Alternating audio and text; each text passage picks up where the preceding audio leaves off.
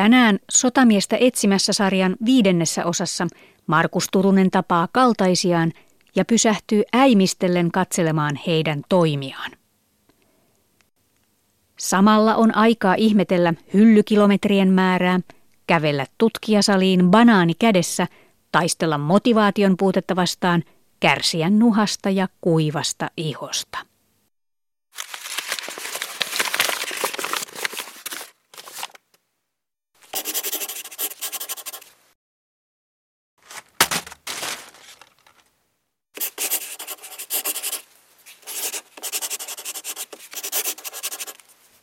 Olisin halunnut tehdä radiosarjan, jossa ei puhuttaisi ollenkaan, vaan ainoastaan muisteltaisiin vanhoja, mutta sehän ei voi olla mahdollista.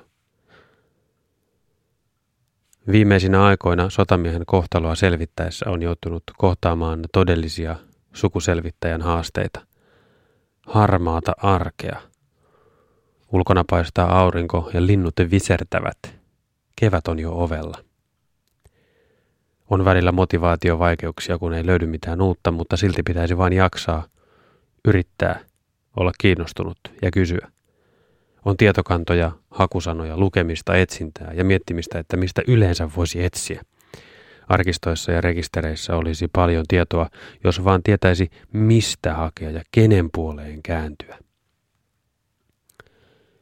Välillä tuntuu kuin olisi jo hyvää vauhtia hautautumassa paperipinojen ja monisten nippujen alle – ja että korvan taustalla kasvaa hämähäkin seittiä. Virtapiikkejä tulee kuitenkin sopivin väliajoin.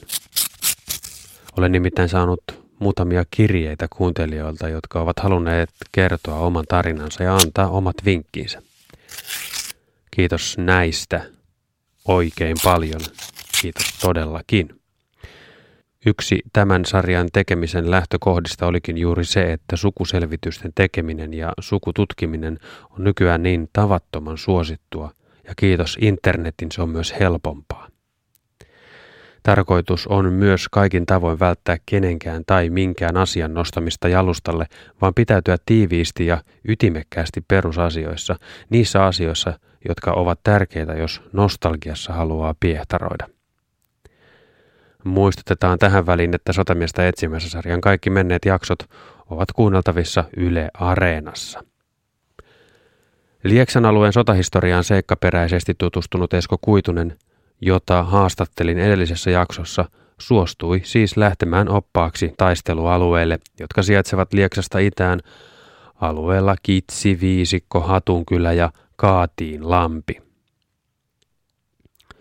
Sarja onkin tarkoitus päättää vierailuun tuolle alueelle. Sitä ennen pitäisi kuitenkin läpikäydä sotilaan kantakortti ja muita tietoja sekä sotapäiväkirjoja lukematon sivu. Aloitin vyyhdin purkamisen eräänä aamuna sunnistamalla kohti Sörnäisissä sijaitsevaa entistä sota-arkistoa, joka nykyisin on osa kansallisarkistoa. Arvatkaapa vaan, keitä kohtaan, kun astelen heti avautumisajan jälkeen sisään lasisista ovista. Kohtaan ensimmäistä kertaa silmästä silmään saman asian harrastajia. He ovat pääasiassa miehiä, vanhempia miehiä. He liikkuvat kokenein askelin pitkin käytäviä ja ovat täysin uppoutuneita selvitystyöhönsä. Katselen heidän toimiaan ja työskentelytapojaan salaa kirjahyllyn takaa ja istun välillä mahdollisimman lähelle, jotta näkisin, mitä he lukevat. Piipahdan myös asiakkaille tarkoitetussa kahvihuoneessa kuorimassa banaanin ja yhtäkkiä huomaan käveleeni takaisin tutkijasaliin puolikas banaani suussa ja toinen puolikas kädessä. Ups, anteeksi. Se on kiellettyä. En tarkoittanut. Tekisi jopa mieli kysyä, että mitä te ukot täällä tutkitte, mutta hyvä kotikasvatukseni minussa estää sen. Vanhat varastot, ullakot, kirjastot ja arkistot ovat aina kiehtoneet ja kuluukin tunti, että saan kunnolla tutustuttua tiloihin ja toinen mokoma, kun kuljen pitkin hyllyrivistöjä ja vain katselen aiheeseen liittyvää kirjallisuutta. Pääni yläpuolella on kymmeniä kilometrejä arkistomateriaalia, joissa on mitä ihmeellisintä tietoa Suomen sotilaista ja sodista. Tämän lähemmäksi tätä historian alaa on kovin hankala päästä. Jos vierailet sota-arkistossa, on syytä korostaa muutamaa asiaa. Tutkijasali-etikettiä tulee noudattaa, ja siinä mainitaan näin. Tutkijasaliin saa viedä vain muistiinpanovälineet. Kaikki laukut, myös kannettavan tietokoneen, jätetään niille varattuun tilaan. Äänekäs keskustelu, matkapuhelimen käyttö, juominen ja syöminen on kielletty tutkijasaleissa. Asiakirjoja ei saa vahingoittaa. Asiakirjan päällä kirjoittaminen ei ole sallittua. Avonaisten sidosten pinoaminen päällekkäin vahingoittaa asiakirjoja. Työpöydällä saa pitää avattuna vain yhtä kansiota kerrallaan. Asiakirjoista käytetään mikrofilmiä, jos sellainen on.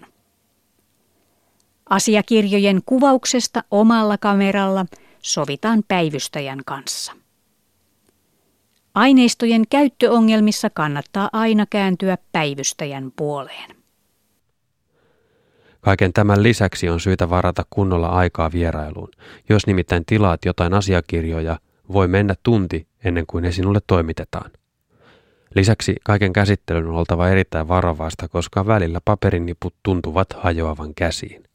Tapasin sota-arkistovierailun ohessa myös ylitarkastaja Mikko Karjalaisen ja hän esitteli arkistoa näin. Meidän arkistot, jotka ovat laajuudeltaan noin 40 hyllykilometriä, ne sisältävät pääasiassa puolustushallinnon arkistoaineistoa itsenäisyyden ajalta. Ja sen lisäksi meillä on pieni kokoelma autonomian ajan suomalaisten joukko-osastojen aineistoa vuodesta 1809 aina 1900-luvun alkuun saakka. Tavallaan asiakirja-aineiston säilyttäminen, sen päätarkoitus on, että asiakkaat saavat tarvitsemaansa tietoa. Täällä Sörnäisessä meillä on aineistoa kuudessa kerroksessa.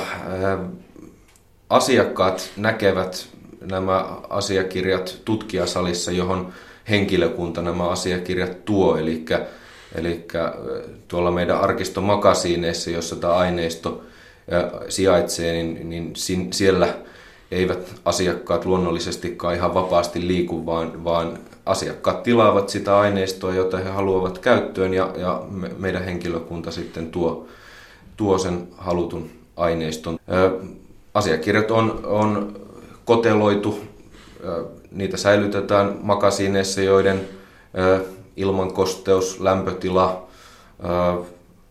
valaistus on, on oikeanlaisia, eli, eli tällä tavoin tämä aineisto pyritään säilyttämään hyvässä kunnossa mahdollisimman pitkään. Mm-hmm.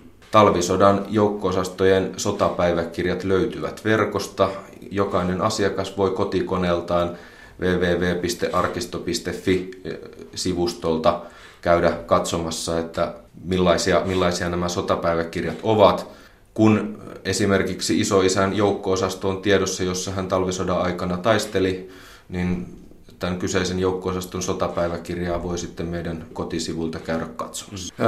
Mm. Periaatteessa sotapäiväkirjoista löytyy tämän kyseisen joukkoyksikön tai, tai laajemman joukko-osaston päivittäisen toiminnan tiedot, eli mitä kyseisessä joukkoyksikössä kyseisenä päivänä tapahtui. Luonnollisesti mitä pienempi yksikkö, jos puhutaan esimerkiksi jostain tietystä komppaniasta noin 200 miehen joukosta, nämä tiedot voi olla hyvinkin tarkkoja. Jos puhutaan sitten jostain useamman tuhannen miehen laajuisesta rykmentistä, niin nämä maininnat, joita rykmentin sotapäiväkirjassa on, voivat olla hyvin yleisluontoisia. Eli jos otetaan esimerkiksi nyt tällainen jalkaväkikomppanian sotapäiväkirja yhden päivän osalta, se voi sisältää tietoja. Aamulla oli herätys, aamupäivällä koulutusta, lounas, iltapäivällä uusi koulutusjakso, illalla sauna ja niin edelleen. Hmm. Jos kyseinen komppania on rintamalla, siellä on luonnollisesti taistelutapahtumia, tapahtuiko jotain erikoista omalla rintamalohkolla, haavoittuiko joku miehistä menehtyykö joku, joku komppanian miehistä ja niin edelleen. Eli tiedot vaihtelevat tilanteen mukaan. Meille jälkipolville on varmastikin hyvin tavallaan epäselvää se, että mitä siellä rintamilla rintamalla nyt sitten oikein tapahtui ja, ja näiden sotapäiväkirjojen kautta meillä on mahdollisuus kurkistaa siihen jokapäiväisen elämään siellä jossain.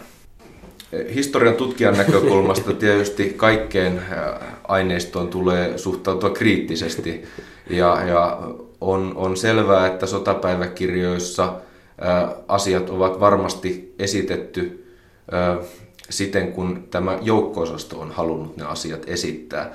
Mutta esimerkiksi sukututkijan näkökulmasta niin nämä tiedot ovat varmasti oikeita ja, ja, ja totuudenmukaisia sikäli, että ei ole nähtävissä mitään syytä, miksi esimerkiksi jonkun henkilön päiväohjelmaa tai jonkun yksikön päiväohjelmaa olisi väärennetty. Että, mm. Et taistelutapahtumien osalta sitten täytyy varmasti turvautua myös muihin lähteisiin, kun pyritään selvittämään, että, että mitä todellisuudessa tapahtui.